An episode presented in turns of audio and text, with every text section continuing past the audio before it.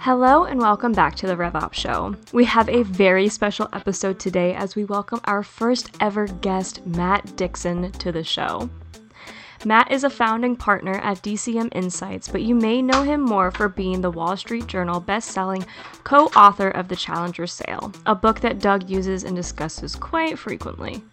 Doug sat down with Matt while I was out to discuss information and insights from the Challenger sale, the Challenger customer, and some other books to really showcase what sellers are going through today. It's a great episode, and Matt even uses juice for the squeeze, so don't miss that part. So let's get into it.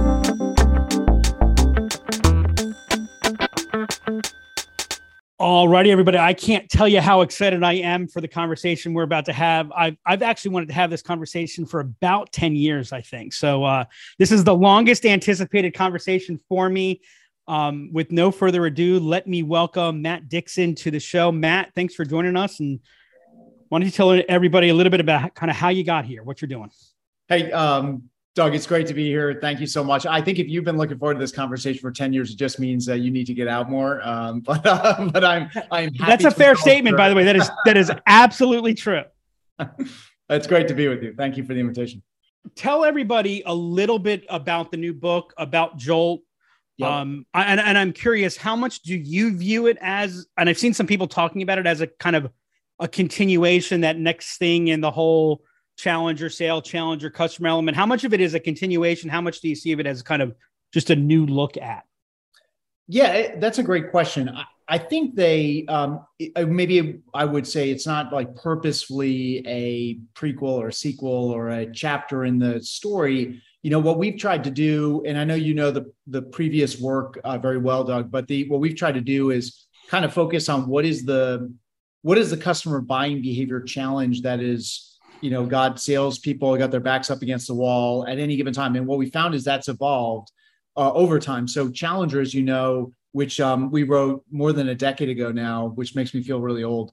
But um, that was a book about um, how do we deal with this this challenge, no pun intended, of customers learning on their own and boxing us out of the the buying process. So you remember that that data point that we got a lot of flack for, but I think a lot of salespeople, I think um, it resonated with them is that today's customers almost 60% of the way through the buying journey before they ever pick up the phone or request a demo or send an email to a salesperson to have a conversation, which puts a salesperson in a very tough spot where the customer's kind of already figured out what's keeping them up at night. They've already decided who's on their short list. They've already kind of formed their mental model about who you are and what you can do for them and now they're forcing you to compete on price. So all those things you were taught to do as a salesperson to go in and diagnose needs and talk about your value prop and you know uh, position yourself relative to your competitors.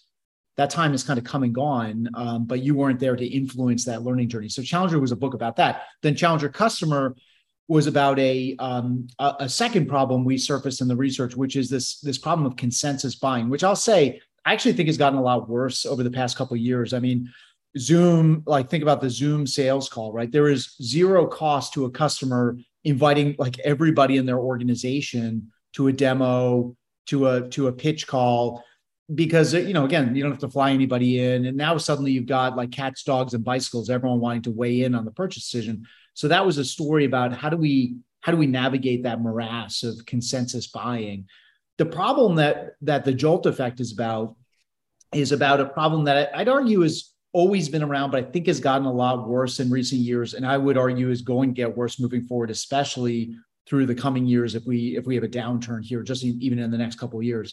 And this is the problem of uh, no decision. So it's the customer who goes through the entire buying process and then chooses to do nothing, right? So they um, they often express their intent to move forward. They agree that they should abandon their status quo. They agree that what they're doing today is suboptimal. They agree that your solution is a far superior alternative, and they agree that that you know the resource requirement, the investment is worth you know it's it's worth it to get from A to B. But then they still do nothing, and, and you know think about the time that that consumes from the average salesperson. If you're a manager for your team, if you're a CRO or a CSO for your organization, we found that anywhere between 40 and 60% of all deals are lost to no decision. And so, and again, we could talk about this in, in, a little bit more detail as we get into the discussion here, but I think this is a problem that is going to get worse in the next couple of years because the things that drive um, what we talk about in the book, customer indecision, get worse when the pressure is high for the customer. And the pressure is going to get high for the customer as cash is king, as budgets are scrutinized, as big capital expenditures are, you know, really um, there's a lot of arm wrestling and wailing and gnashing of teeth about whether to make those on the customer side. And that's just going to be a function of the downturn. But I think there's secular trends that are that are making this problem of no decision likely worse for the, the average salesperson moving forward. So it's a book about why do customers choose to do nothing? Um, what would motivate somebody to do nothing after investing all of their own time to go through a buying process and a sales process with a, with a salesperson? And then what do the best salespeople do to avoid that happening to them? The, so the, the, I, I, think I think it does. It is sort of a chapter, maybe in a yeah. long series of of buying, you know, problems or sales problems that we've uncovered. And I'm sure it's not the last one we'll uncover. So well, yeah, I mean, the thing that ties it all together is is the, and I love your approach to the research, um, which, which is you kind of go in and you dig in and you let the patterns emerge. I find, yeah. you know, far too often, you know, we go in with a hypothesis. You know, what would what would you like the data to prove? Um, but yeah. but but the thing that that that I think you really where where, where Jolt takes uh, just a, gives a tremendous insight is you know the, this whole you know you know, lost to no one, lost to no action. Not not particularly new. It's become more prevalent. Certainly, it's getting yeah. bigger, yeah. but it's been attributed to status quo bias. It's been mm-hmm. attributed to well, you know, it's just easier not to make a change. And, and and your point, if I understand it correctly, is every element says yes, we know we need to do something differently. Yes, you're the superior alternative. Yes, we see the ROI. Yes, we see. Yes, we see and, and so not only are you wasting, A, it's a different phenomenon. Mm-hmm. You're wasting the resources. You're killing your forecasting because at least the, yeah. the status quo bias might show itself differently. So talk about that element because I know that's a central thesis that we're doing sure. the wrong things. Indecision versus status quo bias. That, you're, yeah, you nailed it. So um, just to for the um, for the listeners, um, here's what we're talking about: is you know when we uh, take data. And, and, just to take a step back, maybe Doug is um, what was interesting about this study, unlike Challenger and Challenger Customer, is we use kind of a, if you will, a modern approach to sales research. So, you know, I think back in March 20, March of 2020, when we're all learning to bake sourdough bread and we're watching Tiger King and all that, the good times, right? Um, good times. Right. Uh, Ted McKenna, um, my co-author, and I had this kind of epiphany, which was that the world of sales, which I think was on a slow march to becoming more virtual, you know, over time. So more of the sale sale was done via Zoom or Teams or WebEx or what have you. But you know, the really important calls, the really important meetings still happen in the customer's office, uh, you know, face to face. And then suddenly that all changed in March of 2020. And so we said, you know, look, this is a golden opportunity, maybe a once in a lifetime opportunity to, to study sales in a way it had never been studied before. So we um, we'd always been fans of Neil Rackham's work in spin selling, and very envious of what the fact that that he was able to go and do this, this ethnographic research, sitting in on thirty thousand plus sales calls. But with um, you know machine learning and natural language processing, we actually targeted several dozen companies. We collected two and a half million sales calls. We transcribed all those calls, and then we used machine learning to study them. Um, so it was a it was a completely new and different approach to sales again, all looking at all this data through the lens of like what motivates somebody to do nothing, what do the best salespeople do to avoid it? And, and you you hit the nail on the head before. So what, here's what we found. You know, the conventional wisdom out there is when those customers who say they want to move forward start to wobble a bit, right? They they start to show those signs of cold feet, which every salesperson listening to the show is very familiar with, right? they start the customer starts to talk themselves out of what they'd already agreed to right they start to waver and waffle and backpedal and, and straddle the fence and kind of step away from the decision and, and again get cold feet. The conventional wisdom has always been in sales that you must not have put to bed the customer's status quo right? They must still prefer what they do today or maybe they don't prefer it but they just see it as good enough. Or maybe you haven't fully convinced them that your solution is a far superior alternative or maybe they don't think if you will the juice is worth the squeeze right? It's not worth it the resourcing and the time and the commitment and the energy to get from a to b for any number of reasons, you you just have not killed that status quo zombie, and it's still got the customer in a in a vice grip. And so, what we tell salespeople to do is go back and, if you will, defeat the status quo or beat the status quo. So we do it in many different ways. The the first way is kind of positive. We we bust out the carrot. and we paint the rosy ROI projection. We tell the customer, "Oh, you must not really understand how awesome our solution is. You must not have see, like fully appreciated this very clear benefit we're going to deliver to your organization." So we talk up the rosy future, right? And if that doesn't work, we put away the carrot and we bust out the stick, and then we go to town with our FUD tactics, right? Fear, uncertainty, and doubt. And we try to scare the customer into action. Look, these customers aren't uh, these these problems aren't going to solve themselves. Your competitors are opening up a big gap on you in the market. Your customers hate you for making them, you know, use this clunky legacy system that you guys built. Your employees hate you. Create this burning platform that the customer has no choice but to abandon. And what was really surprising, it wasn't surprising to us to see that the vast majority, like 75% of salespeople, when the customer shows signs of cold feet, they go back and they try to hammer the status quo. Every wobbling and wavering and waffling customer looks like they're suffering from status quo bias. So we take out our status quo hammer and every customer looks like a nail, right? But what we found, and this was surprising, is that that backfires more often than it works out. 84% of the time, we're likely to actually make things worse when we when we treat every wavering and waffling customer like a you know somebody in the vice grip of the status quo and we try to use it that carrot or stick approach we make it more likely that they'll actually do nothing so this was a head scratcher to us and and it didn't become clear why until we broke down we kind of took a step back and we said you know, eh, the wrong question to be asking is what do the great salespeople do to to beat the status quo? Because that's a that's a question that has been asked and answered many times over, including you know in our own work in the Challenger sale or even in the Challenger customer. Those are effectively books about overcoming or beating the status quo. We talk about in Challenger, great salespeople are really good at showing the customer the pain of same and showing them that it's worse than the pain of change. But what we didn't realize is there's a there's a bigger question to ask, which is what motivates a customer to actually do nothing. And when you ask that question, what you find is there are two reasons. The first reason is the one we're all familiar with that they have status quo bias, that they prefer what they do today and they don't think your solution is, is a compelling enough alternative. So it's a preference for maintaining the status quo. But it turns out that's only 44% of no decision losses. 56% of no decision losses are driven by something else entirely, and that is not preference for the status quo, it's indecision about changing it. Now, those things I'll, I'll grant the listener sound identical, right? And so people are probably wondering, so you're telling me I either prefer it or I, I'm indecisive about changing it. What's the difference? So let me peel apart the onion just one more layer. So when we look at indecision about changing the status quo, there are three drivers that we found. The first one is the customer who doesn't know what to pick.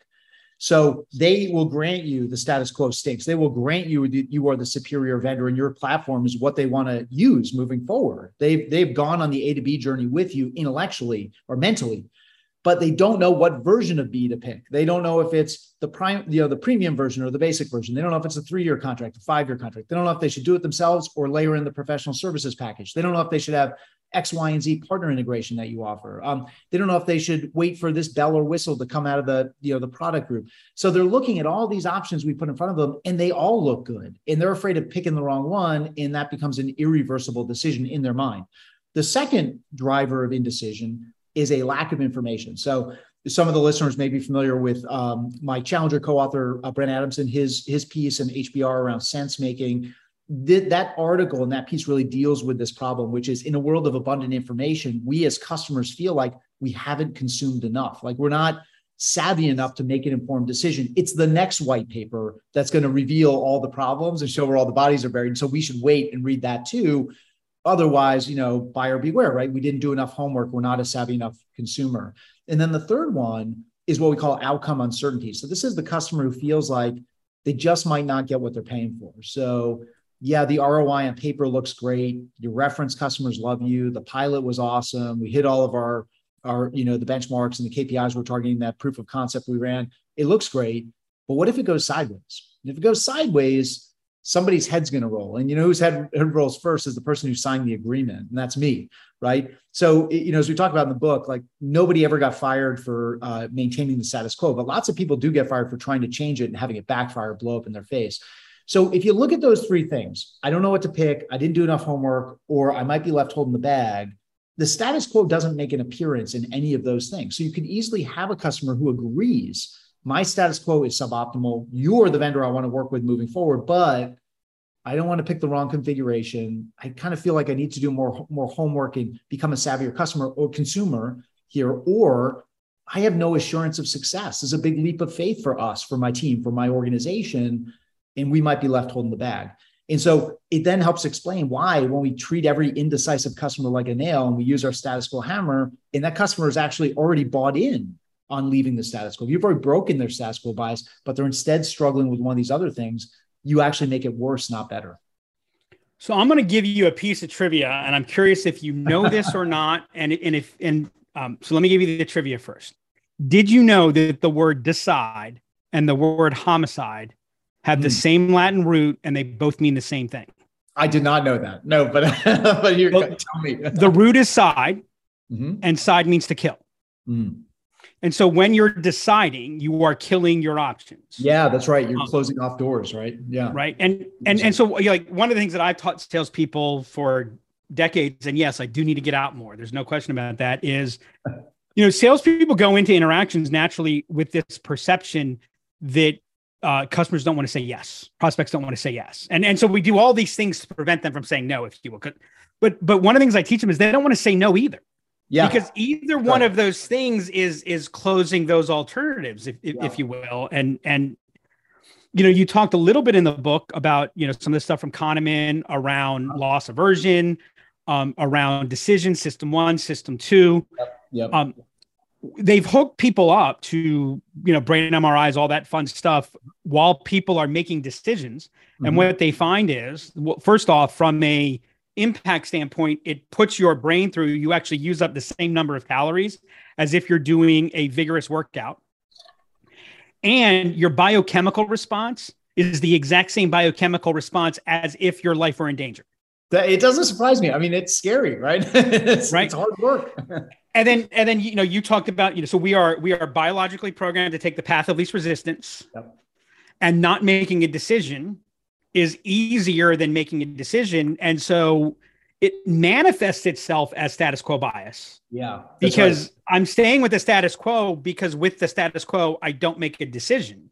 That's right. Right. Right. Yeah. Now, I actually think that the numbers are bigger than what your study shows. Mm-hmm. I'm going to save that for for for a minute because I want to ask you.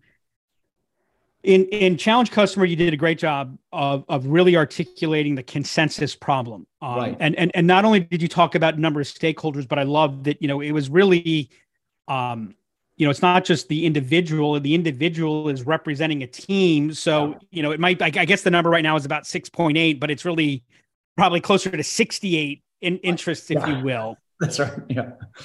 H- how much is indecision and this trend a a just a byproduct of consent? Like how much is the consensus driven element with indecision? Is that showing itself? Um, I remember in um, yeah. actually no, I think it was in Challenge Customer where we talked about you know from one to two to three yeah. where that fall off was because there was you know you, you, you didn't bring the commonality that that center point how, how, much of those two phenomenon are the same how much are they just you know are they just it's a comorbidity so i think i so i think these things bleed together a bit but i but I, to be true to the research you know when we did the challenger customer research what we were looking for was um, who is the stakeholder that can get the get the this dysfunctional disorganized buying committee with you know all these different business units and functional areas and levels of technical users and decision makers and corporate functions like legal and procurement. Who's the who's the person who can get them to agree to do more than the lowest common denominator? But you know what we were testing if we're really true to the data was who has the the skill and will to to break the status quo bias of the group? Because the group left to their own devices will agree to you know, again, lowest common denominator stuff like stay the course, do nothing, keep using our legacy system, avoid risk, um, you know, et cetera, and minimize disruption. And what we're really looking at is who's the person get the, the group to say, you know what, like let's do more than that. Let's let's move forward. Let's let's choose a new path forward. So what we're studying is who has the ability to break the status quo bias of this group, which actually, again, I think um, in many respects kind of amplifies the status quo bias of individuals when you get all these dysfunctional yep. stakeholders together and they kind of pull you back to just do more of the same. Now, I think it's fair to say if I were to um, if I were to overlay these concepts, what I would say is even if in the, in the challenger customer we talk about the importance of finding your challenger customer, what we call a mobilizer, right? It's basically your twin on the customer side, the person who get that group to agree on doing something more, um, who can break the status quo bias of the group. And if I were to overlay this new research on that, what I would say is even your mobilizer um, is likely to suffer uh, from sources of indecision. Mm-hmm. Just because they're a mobilizer doesn't make them a. It might make them somebody who is who has got the wherewithal to depart from the status quo and get the group to agree to do so as well. But it doesn't definitionally mean that they don't suffer from uh, valuation problems like what should I pick? Uh, have we done enough homework or do we have enough assurance of success here? So they may still struggle with those sources of indecision. Then what I would say is um, if you then multiply that across that buying committee, whether it's 6.8 or 68, whatever the number is today, I think the folks at Gartner say it's like in the high teens or low 20s now, which is not not surprising to me.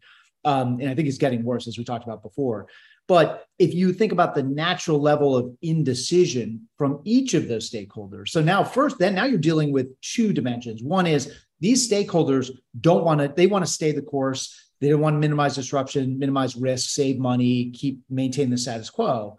But on top of that, you might have stakeholder A who's worried about, yeah, I, I, could be convinced to move forward, but all these sound like great options. What if we pick the wrong one? You might have stakeholder B who's like, you know, I read the latest Gartner Magic Quadrant report, and, and there's a bunch of vendors on here we haven't even talked to yet. So we need to leave no stone unturned. And then you have stakeholder uh, three or C who's like, yeah, I, I think this is great, but I mean, of course, they're going to have us talk to the reference customers who are thrilled with them. What about the reference? What about the customers who hate them, where this whole thing went sideways? Because I don't want my name associated with that, because I'll look like a fool and I might get fired, right? I have no guarantee of success. So you bring all this stuff together. Now you're talking about almost a consensus buying problem that's way worse than we even recognized when we wrote the challenger customer. So long answer. And then you've got then you've got stakeholder five who says we have to worry about the macroeconomic conditions that could cause us to have to reposition our operation yeah. and manufacturing facility, which has absolutely nothing to do with the item that's there. But you know, it's that whole aspect where now, oh. you know, we're no longer competing for segments of the budget. Yeah. It's it's it's all of it. Yep. All right. Here's why I think the number's higher. Mm-hmm. Right. Because I think what your data showed is how many times it ends in no decision, and which I'm going to take by extension means no action. Yep. I think how many times do you lose the sale to whoever the default competitor was, oftentimes that's the market leader. So I'll share as an example. I do a lot of work in the CRM segment. Yep. Again, going into that, um, I, am actually working with um, a large competitor in that space, and and they're dealing with the challenges of competing head to head with Salesforce. Uh-huh. And I and I said, look here. Let let's say that you're looking at these two situations. Um, that would be good for competitor A, good for Salesforce. They both fit there and and this company says make, makes the decision we're going with competitor A, mm-hmm. right? The and so they tell their board or they tell their boss whatever, hey, we went with competitor A, and let's talk about it being positive, right? The the response with competitor A because it's unexpected is, oh really? Why'd you choose them? Mm-hmm. Right? If the response is if, if if the choice, I'm sorry, if the choice is Salesforce, they tell the board, they tell their boss, we went with Salesforce. What's the response? Oh, okay. Yeah. right. And, and again, not negative, not not why did you do that, but right. And and so the like I have to go through to choose competitor A. The customer has to go through the the rigors of making yeah. a decision. Yep. Whereas with that default, which again might not like that's not status quo, it is a change. Yep. There is action that's taken. Um, you know, how much of that loss, and, and of course, you know the reports come back you know close lost reason mm-hmm. it, you know it, it it's not well they didn't have to actually go through the psychological process of making a decision to select salesforce. That never shows up in our closed lost reason reports. Yeah, Am, am i on point? Like does that fit with your model of the data or am i, I think projecting? you know it's it's hard to tease it out in the data but i think your argument is um is really strong is that look there there are differences even when you look at so if you take the if you take the the no decision, which is uh, inaction, like losses due to inaction, and then if you look at the losses due to action, uh, clearly a, a, chunk of those are we went with a competitor. And what's interesting there is, you know, when you talk about the, the safe choice in any market, um, that uh, it, there is some bleed here, right? Because it is indecision about going with the you know the upstart player, the disrupt. You know, sure, it's man, it looks great, it's awesome, but nobody ever got fired for buying from IBM, right? the old uh, the old adage.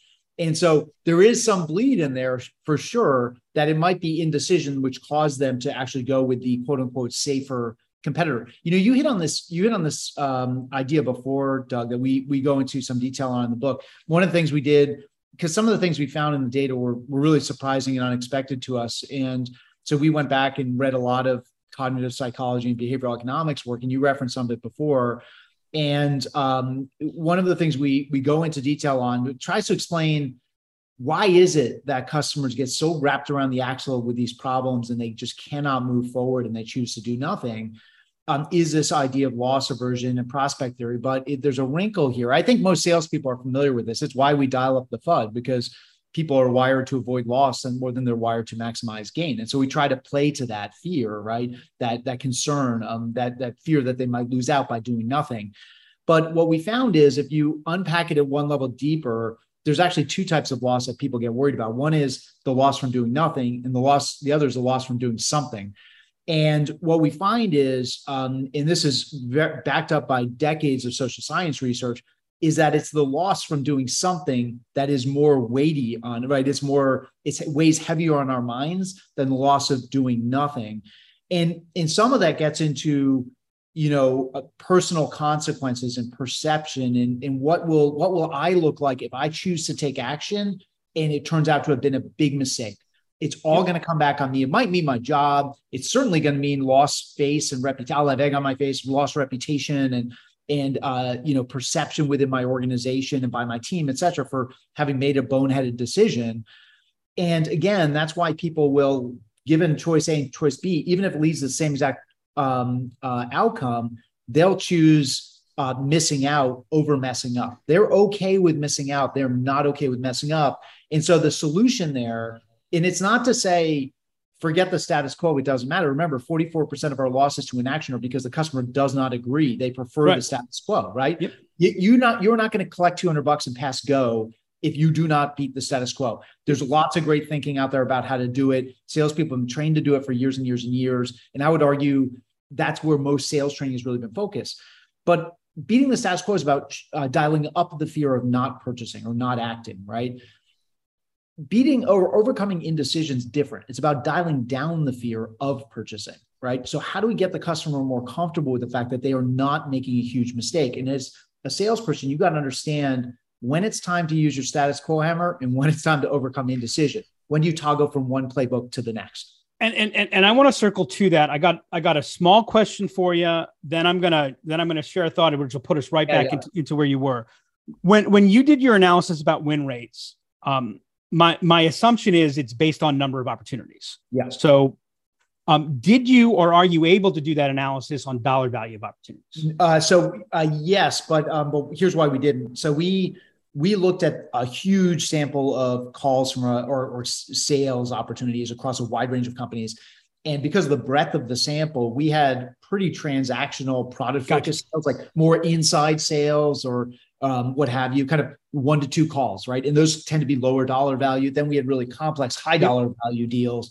And so we we wanted to look at what's the what's the tie that binds across this. So it's not to say we couldn't, but uh, but we didn't look at it that way. The second thing I would tell you, there's a wrinkle in the research which was surprising, is that um, one of the techniques, and we talk about this in the the Jolt playbook, and what, how do you get that customer comfortable that they are not making a big mistake? Um, you know, um, dial down the fear of purchasing, and one of the ways you do it is you de-risk the purchase for the customer. And one of the things we found that best salespeople do is they actually encourage the customer to you know, whose eyes will often get bigger than their stomachs, right?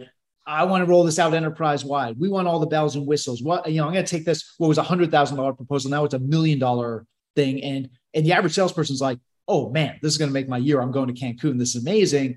But your best salespeople are looking at that and they're saying, mm, that is a deal that is going to require tons of consensus. I may never get it sold. It's going to amplify your indecision. And what I'm going to do instead is encourage you to actually start a little bit smaller and we'll structure the contract so we can scale it up quickly but that is my way of de-risking it and making you more comfortable to move forward and act I don't, I don't disagree that that works, and clearly you have the data that supports it. But I am going to challenge you on on another mode to that. I want to hit on something, um, and that's an interesting point, which now completely takes away the the the, the conversation on dollar value. I'll share you. I'll share thoughts with you on that just later. Just some sure. interesting stuff we've seen in general. Mm-hmm. So when when I first saw the promotion that came out that your new book was coming out, I actually took a screenshot of of, of the back because there was something that, that brought so much insight. It, it, it, stuff that I I would take like ten minutes to explain, and you did it in basically half a sentence. So, um, hence why you have the best selling books right now, and I do not. I don't say anything in a half a second. That's that's very generous of you. no, half a sentence in, in oh, written, the written part. Even that because it completely gets wrong the primary driver behind purchase decision making. Here's the key part. Once purchase intent is established, yeah. Customers no longer care about succeeding. What they really care about is not failing. Yeah. Um and and so I have found, well first off I think that the entire sales paradigm gets that wrong because we still um you know uh, Daniel Pink in his um, in his you know human cell I forget, I forget to sell as human. Sell as human. Talking yeah, about yeah. the fact he, he talked about the fact that that you know today's selling is different in kind. It's not different in degree, and that's the problem that we're having because it's still the same underlying um, vocabulary that we're using, and so we're still steep for all of this advancement. We're still steep at its core at a feature benefit based yeah. paradigm, right? Which is you know do a benefit summary remind everybody about hap- how happy they're going to be, right? How good is this going to be? As opposed to, and I see like this is where I get the most resistance from salespeople when I when I coach and train them, or when I'm co-selling with a larger organization, is early on I go into a conversation about why this will fail, and I do it early. Yeah. I say, let's talk about why this is going to fail.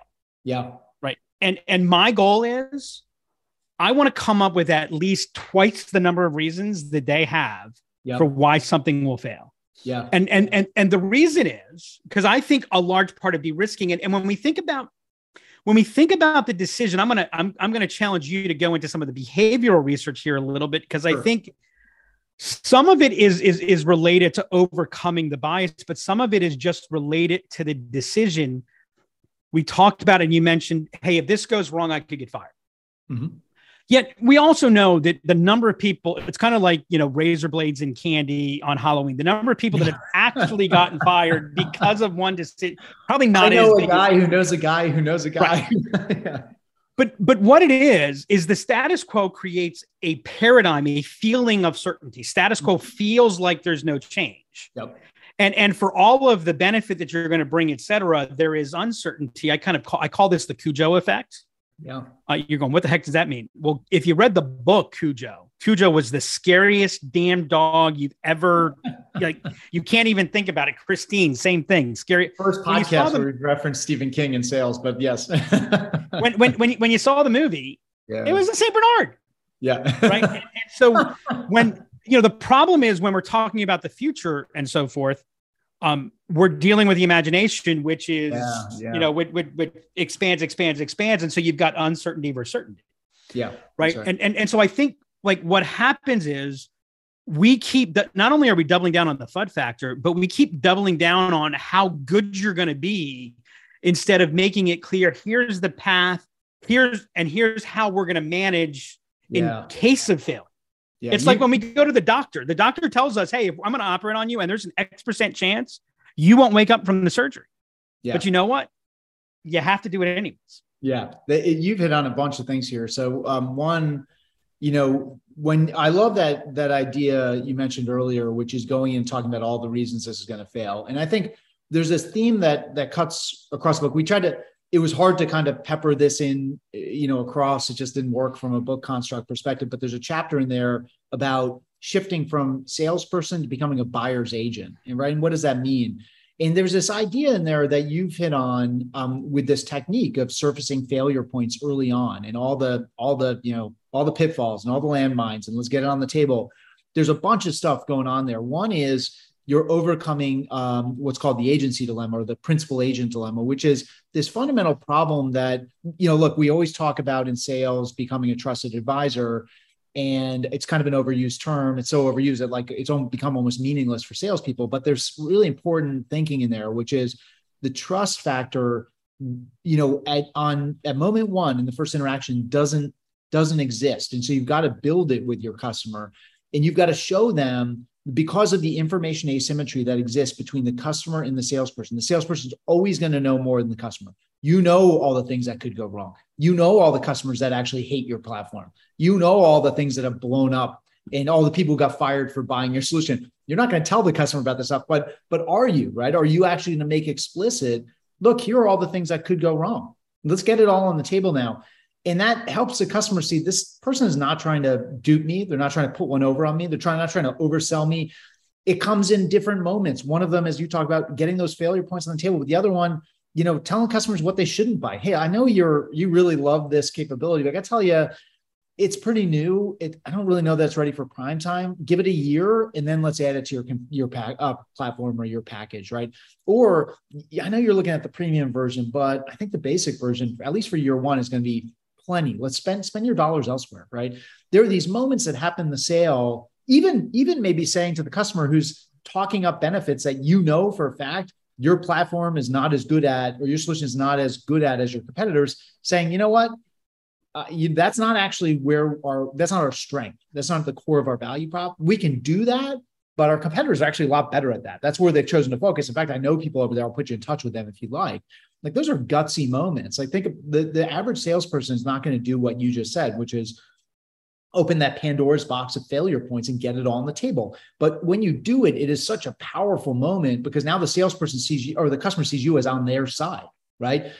That is that is just a phenomenal uh, technique that again builds that sort of foundation of trust. And then from there, we can go and we can use some of these other behaviors, which again I know we'll we'll talk about. But you said you said a bunch of stuff. That was only the first point, and the other ones are going to come back to me later. But uh, but there's a ton. There was a lot wrapped up in there. But I think there is this really important point that salespeople tend to overlook, which is remember your customer doesn't trust you in the beginning. You've got to build that. And and and some of it is they don't trust anything because you're dealing right. with change, and change is a scary place. Um. So so here's the, the you know another technique that I take is I want to I want to redefine risk.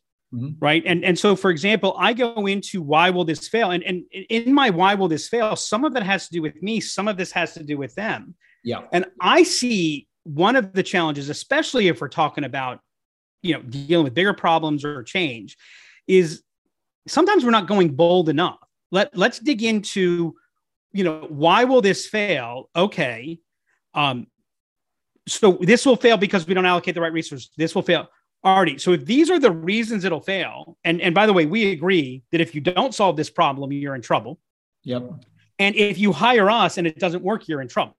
So so those two states, you know, not buying from us doesn't save you from trouble, if you will. Yep. Yep. Right. And and so if we were to add, you know, so so if we were to go bigger, if you will, then what we're doing is we're really hitting more on and and you know and and so like I would fall that into that is mitigating the risk, but mm. not in the same sense. And where where I felt when I was reading Jolt Effect and where I really wanted to push back is it felt like everything kind of the, the advice there was make it smaller, make it smaller, make it smaller. And I think a lot of times it's, you know, well, it's where the challenger element comes in. Yeah, making a decision yeah. is scary. Standing into that to help lead them to the decision. Thought, thoughts yeah, it, it's a good it's a good contrast, right? Because I think um, one of the things we talk about in challengers, is if the B state, you know, we're trying to get the customer from A to B, from their status quo to the new way forward. And if the B state kind of feels like a variation on the A state, like what's the point, right? If it's not big enough, if it's not going to put a big enough dent, if it's not going to lay waste to the A state and put us on a totally different path. So if you do have to paint a pretty big vision, it's got to be a head snapping vision. It's got to be bold, you know. And so I think that's true when when beating the status quo when it comes time to getting ink on a contract, though, we can agree that that's where we want to go. But how we get from there, from where you are today to there, maybe mm-hmm. we maybe it's a crawl, walk, yep. run, right? And I don't think that's true. Always start smaller for every customer. So certainly, you got a big deal, and you think you can get that customer over the line, then by all means you should do it. But I think for a lot of customers, it's the size of the thing I buy. I totally get the vision. I'm with you there. We are. I am leaving that burning platform. We're moving forward but how do we get there? Is it a is it a day one? Is it a six months in? Is it a year in? And and do we do we need to take baby steps? Because the thing is, if I sign up for this huge thing and I spend a ton of my company's money, all eyes are on me for like, where's this ROI? And if we could start smaller, get some runs on the board, prove it out, and then but structure the contract in a way that we can scale up quickly, takes less pressure off but, me, it takes some pressure off me, etc. So not necessarily an always start small, but yep. a a tool in the bag. I do, I, you know, one of the things that um that I I think about. We'll talk again. We'll talk more about the behaviors as we get into it but it's it a lot of this is about trying to suss out where's the indecision coming from it's a it's the mm-hmm. first step in the JOLT playbook right where's it coming from what's the magnitude of that that indecision in in my tool belt i've got a lot of different things i could do to get you comfortable with taking action and get you to move forward what is that thing i'm gonna i'm gonna break out you mentioned doug before just one other one other thought this idea of you know in actually Dan Pink's new book, um, uh, "The Power of Regret," uh, talks about this. That the it's that the if we think back on you know whether it's a customer thinking back on their biggest missed opportunities as a leader or as a manager or what an executive, um, or you think about just anybody, right? Like, what are your biggest regrets in life? Everybody goes back to the things they didn't do. It's not the things they did do. It's like I didn't mm-hmm. should have taken that job. I should have gone and started my own business 30 years ago. I, I should have gone to Woodstock when I had an opportunity to go. And I, I said I was, I, you know, wanted to stay home and watch TV that weekend. You know, it's going to rain and be muddy and I don't want to be there. You know, things like that. Those are the things we look back on and we regret. But it's what's interesting is over time, those things become they they factor more prominently in our memory. And again, anybody, a customer, a, a, an average person is going to look back on the things they didn't do as their biggest yep. regrets. But for a salesperson, a lot of it is how do we deal with the here and now, right? I do want to appeal to your future regret of doing nothing. That's how I beat the status quo. But getting you to take action is get is overcoming those more tactical concerns of like, how am I going to get the return that we're talking about here? How am I like I want to leave the A state, but how are we going to make this real? Did I pick the right? Is it option A, B, or C? You know, did I do enough research or am I going to look like a fool because I didn't wait three months for the Gartner Magic mm-hmm. Quadrant report to come out? And if I just waited, I would have seen where all the bodies are buried and I would have made a dumb decision, oh, you know? So you're making me take a different tack because I got to, and I can't believe how much time has passed already. I got to ask you this We're question. on like question three. I know, I know, I know. It, it, um, so, so it's funny. I, I, I wish I could show you the notes that I was writing because, um, at, at some point I'm like, well, how much is this about maximizers versus satisficers? Yeah, yeah, yeah. And then it was like two pages later, you're at you're talking about maximizers versus satisficers. So, you know, one of the things where I challenge where where where, where I have a challenge working with salespeople is yeah. we salespeople have a tendency to think of their solution through the lens of a maximizer. Like, mm-hmm. you know, you know, th- this could have a million dollar impact on your whatever, and you're selling to a $25 billion company. And I have to explain that a million dollars to a $25 billion company doesn't really mean anything. Right. and, and, and by the way, this is not the highest thing on their, yeah, you know, on, on, on their whatever. So, so they are satisficers now. So, so with your point about making decisions being, you know, it's important to be comfortable with good enough. Yeah. And so satisficers make decisions more easily.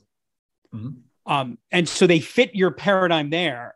But maximizers are more likely to find the small nuanced distinction of the release that you just came out with more compelling. Mm. How do you balance that where, you know, to some degree, we're selling to maximizers in our story, but we're taking a maximalist if, approach to our yeah. yeah that, there you go. Like how how do you yeah, did, it's did, did pick any of that up or yeah, no, it's it's interesting. So we talk about it from the lens of um, you know, especially around this this behavior of um in the JOLT playbook, uh, the J stands Joseph's an acronym. Um, ju- judge the level of indecision, offer your recommendation, limit the exploration, take risk off the table. And we kind of talked about ideas around taking risks off the table. But if we go to the J, judging the level of indecision, we talk about um, a kind of an equation that you want to use. The, the first thing you, you got to understand as a salesperson is it's it's not just about qualifying or disqualifying or forecasting an opportunity based on their ability to buy.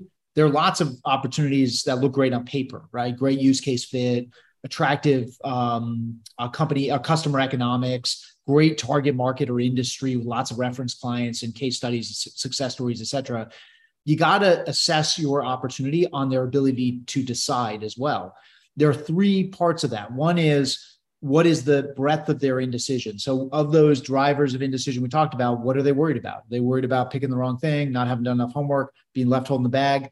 Usually, it's some combination of those things. It's often not just one, and and very infrequently is it none of those things. We found that only 13% of opportunities in our study had very decisive customers. People just were not didn't express any emotions or concerns about any of those things. So it's the breadth, the source of indecision. Second's the depth. So it's the the customer's personal level of indecisiveness. And then the third thing is the um, the amplifiers that tend to be contextual. So things like for this customer, is this a bet the company kind of decision, right? Is it all eyes are on this decision? It is a a career badge on the table, career defining decision, or is it a everyday routine decision? Is time uh, is there time pressure right? Do they need to spend budget dollars this year or this quarter um, or not? Are they feeling pressure from that that perspective? Are there pre- is there pressure on having made big mistakes in the past that are now weighing on this decision? So those are more contextual factors. But if we click back to those personal indecision drivers you know we talk about a few of these things. Uh, can the customer um, get to a decision in a structured way? Are they able to engage in what's called non compensatory selection? Like I can tell you of all the attributes, the 10 attributes, these three are most important. These five are kind of important. These other ones, uh, these other two, totally unimportant to us. And so, therefore, I can look at vendors and I can say, I'm only going to talk to the vendors who absolutely crush it on those things that are most important. And then after that, I can gauge in compensatory selection. Now I can start to compare because I'm comparing apples to apples, not apples to bicycles, if that makes sense. We talk about the difference between procrastination and decision avoidance. So procrastination is I'm going to reschedule my call that was supposed to be on Monday for Wednesday. Decision avoidance is, hey, Doug, priorities are shifting. Let's pick up this conversation again next quarter or next year, right? Um, and then we talk about the difference between maximizers and satisficers. Maximizers, from a customer standpoint, is are, are the difference between customers who are not happy unless your solution is best in breed at everything, right? And they will press you to defend your capabilities against your competitors on things that you know you are not as good at. And they won't be happy unless you can demonstrate okay. for them you are just as good on everything. And look, every there are lots of great players out there, but nobody's great at everything. Satisficer will say, okay, I will grant you that you're not as good at these things, but those are the things that are less important to us. So there's some bleed between these. Yeah, and and and there's an orientation of maximizer satisficer to my situation versus maximizer satisficer to how they're looking at the product. I I yeah. That that there or, or to the solution to, to your solution, not those. We forget, by the way, that you are not the solution. You are a method, right? So, anyways, yeah. Um, I, I want to. We're running out. Of, I, I want to be respectful of your time. Um, I because literally I could talk to you all day. Well, let's um, let's pick it up again. I'd, I'd love. Yeah, to. I would love it. Um, so I'm I'm reading the book and I'm going through this and I'm and I'm having two thoughts. The first thought is, if everyone was decisive, then we wouldn't need salespeople. right. right. So so it's kind of like, yeah, this is your job the very fact that they're talking to a salesperson in a world in which they can buy a lot of stuff online without means they that he can't make a decision, right? So that's that's for true for a lot of solutions out there. Oh, I forgot to mention earlier when I talked about once purchase intent is there, think about what's happened in this zero moment of truth world. Every selling organization is pursuing post intent. Mm-hmm. And then we're coming in to tell you why we're the best. When if the intent's already there, like we're already on the wrong play. That's why I always say, That's you know, the best time the best time to get in there is before intent. Yeah. See, I, the the issue I had with with the Challenger fifty seven percent, sixty uh-huh. whatever percent, wherever we want to say is, it, it didn't account for the first two percent or before you were at zero right? Yeah. It, I can be in there, and it's actually in a lot of ways it's easier to get in there. It's like once they hit three, once this becomes a thing, yeah, then it's like no, you're you don't don't come in until later. But yeah, I, I want to hit this question. Oh, we oh, actually on. talked about that in some following research, but never made it to any of the books. Is this idea that so remember you've seen that graphic, the big blue arrow that says 57%. Yep. What we said is what we learned in follow-on research is the best salespeople actually engage customers before that arrow even starts. Thank so you. they're they're doing what you're saying. They're teaching customers, engaging them where customers are learning about opportunities and what's possible. I just need a research machine. Um, here's here's the second thought I had.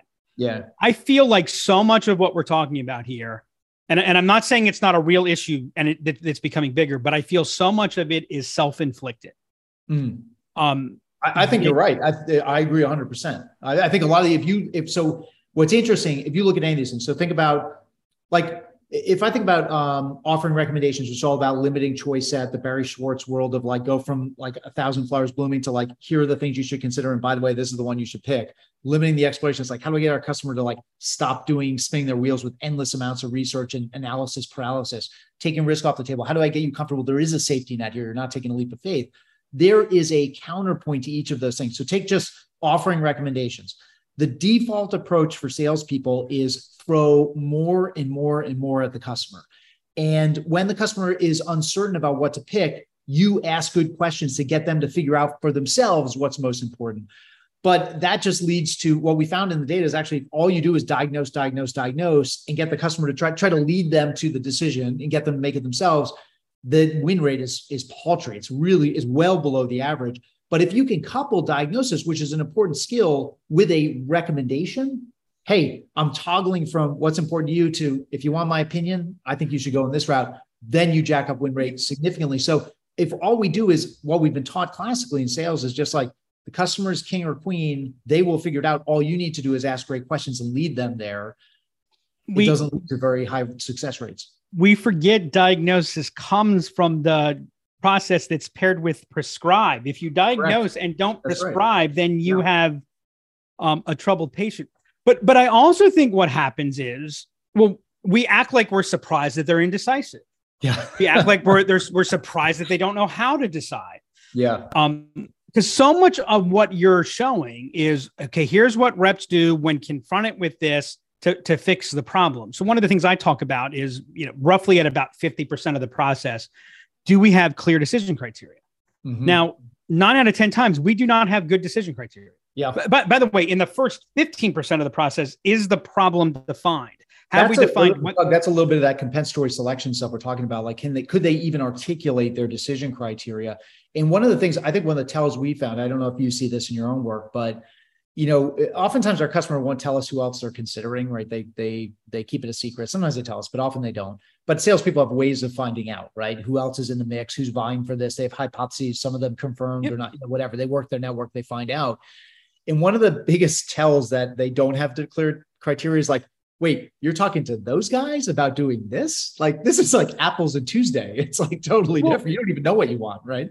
Well, well, what what what I teach is both on the you know have we named the problem? Uh-huh. Do we have decision criteria? Is it's never there, uh, and yeah. never is an overstatement. So yeah. our job is we don't move forward until we define decision criteria. So I don't go to making recommendations or things like that. It's like okay, we're going to define decision criteria, and more often than not, I'm the one, or the salesperson that I'm coaching is the one that's actually creating the decision criteria. Yeah. And you know, salespeople talk all the time about, you know, well, if we could wire the RFP, you know, in essence, what we're doing is we're bypassing the RFP. Mm-hmm. And, and, and, and so what, what I see happening, and, I, and, I'll, and I'll finish on this to get your feedback on it is, you know, there, there's the old, you know, three questions that need to be answered. Why change? Why change now? Why change with you?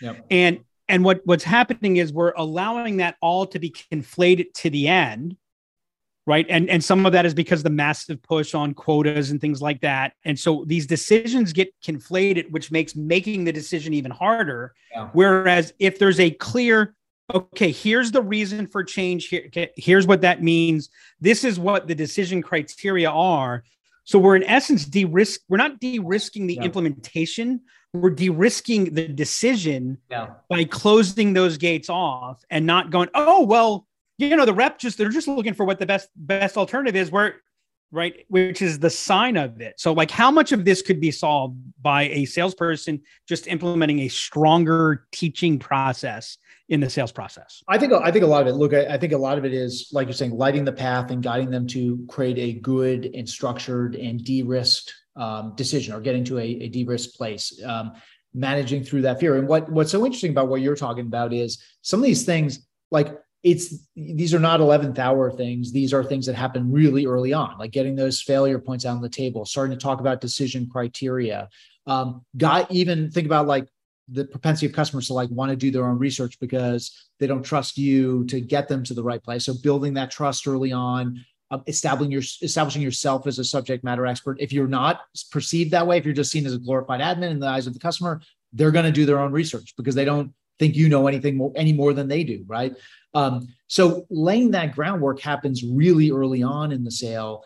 And so I think one of the dangers you're hitting on something without, uh, you know, you didn't put it this way, but but one of the things I think is really important for listeners is this idea of no decision, this idea of customer indecision is not synonymous with the thing that happens in the 11th hour where the customer hesitates, right? It may manifest then, but more, more likely it manifests in the very first interaction, even before then, right? When you just start engaging with that customer, you find out they don't understand their own buying criteria, right? They're they're not going through a structured learning process. Um, they're showing signs of indecision. So yes, first order of business is beat the status quo because if they don't agree that there's a reason to change and leave the status quo, you're not selling anything, right? So you got to do that but you should start laying the groundwork for overcoming indecision from the very first interaction so that you don't end up with that like you know balloon where it's all been squeezed out to the end and now you've got this massive amount of indecision when you thought the deal was won.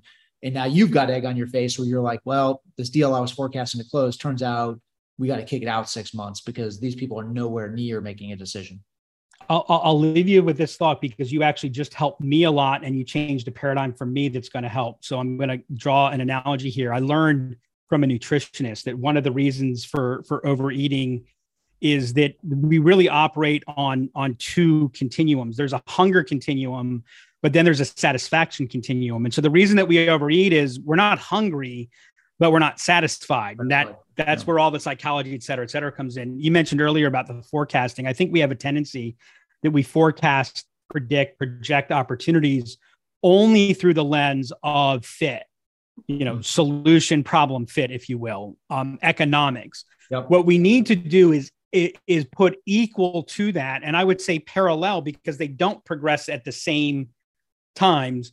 Is forecasting based on decision fit. Yes. Where are they? How ready are they to make a decision? Because the worst thing that you can do, and where I think we amplify indecision, is when you don't have clarity. And then I go, okay, Matt, so what do you want to do? And it's right. And, and so I like really calling that out differently. I actually think what I like, I mix that decision element into our exit criteria. Yeah.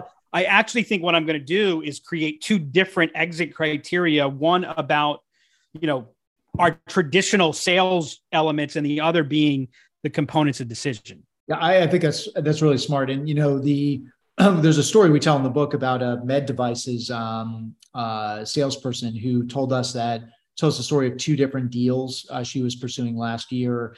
She said one of them was this deal that was like off the charts, like sweet spot, like super highly scored opportunity, like huge hospital system, massive budget. They had approval. They were dissatisfied with their current vendor. We are in with the lab director or the head of ancillary. Like everything like the BANT criteria were like off the chart positive. and she actually decided to walk because she picked up on after through repeated uh, engagement with them that they didn't know how to make the decision they didn't have any clear decision criteria their eyes were bigger than some so the person she was dealing with was personally indecisive there was a lot you know a lot of pressure and eyes on this so she decided to to move it to the back of her pipeline she didn't fire them out you know from her pipeline but she moved them to the back so we'll keep them warm i'll keep engaging with them but I don't think these guys are make a, a decision anytime soon. And, and, you know, she got a lot of flack for it from her manager in particular. And she said, you know, honestly, that was a year ago. I just checked with them in with them recently. They still aren't close to making a decision. Then she had another deal. She said these guys were not clear fit for us. They weren't a highly scored opportunity, but I could tell from the first interaction, this person was one of those rare, very decisive run off tackle left opportunities. And she said that ended up being not the biggest deal we sold all year, but the fastest time from first a visit to close of any deal we sold the entire year. And she got a lot of flack from her colleagues about like, why are you pursuing those guys? Like that's, you know, do your dumpster diving there. And she said, no, you know, I found a decisive customer and I'm like, go baby, let's sell. Um, Matt, I, I can't believe how t- how fast time has flown. I, I've loved the conversation. I've only touched on a fraction of, of where I wanted to go. So if you're open to picking this up again, I'd yeah, love to do I would it. love to. Yeah. Thank you so much for your time. Thank um, you, Doug. Thanks for having me. My pleasure. We'll talk soon. Okay. Bye now. And that's a wrap on this episode of the RevOps Show. Thank you so much, Matt, for coming and joining us on the show. If you're looking to get more insights from Matt, visit our page for details on how you can locate him in our show notes. If you enjoyed this episode, please make sure to go subscribe on Spotify and Apple Podcasts, leave us a review, and share the episode. If you have any questions you would like to ask Doug about what they went through today on the Challenger sale or anything sales or RevOps related, related, email me at hannah at imaginellc.com or hit us up on Twitter at demandcreator. Until next time, remember, you can't solve your upstream problems downstream.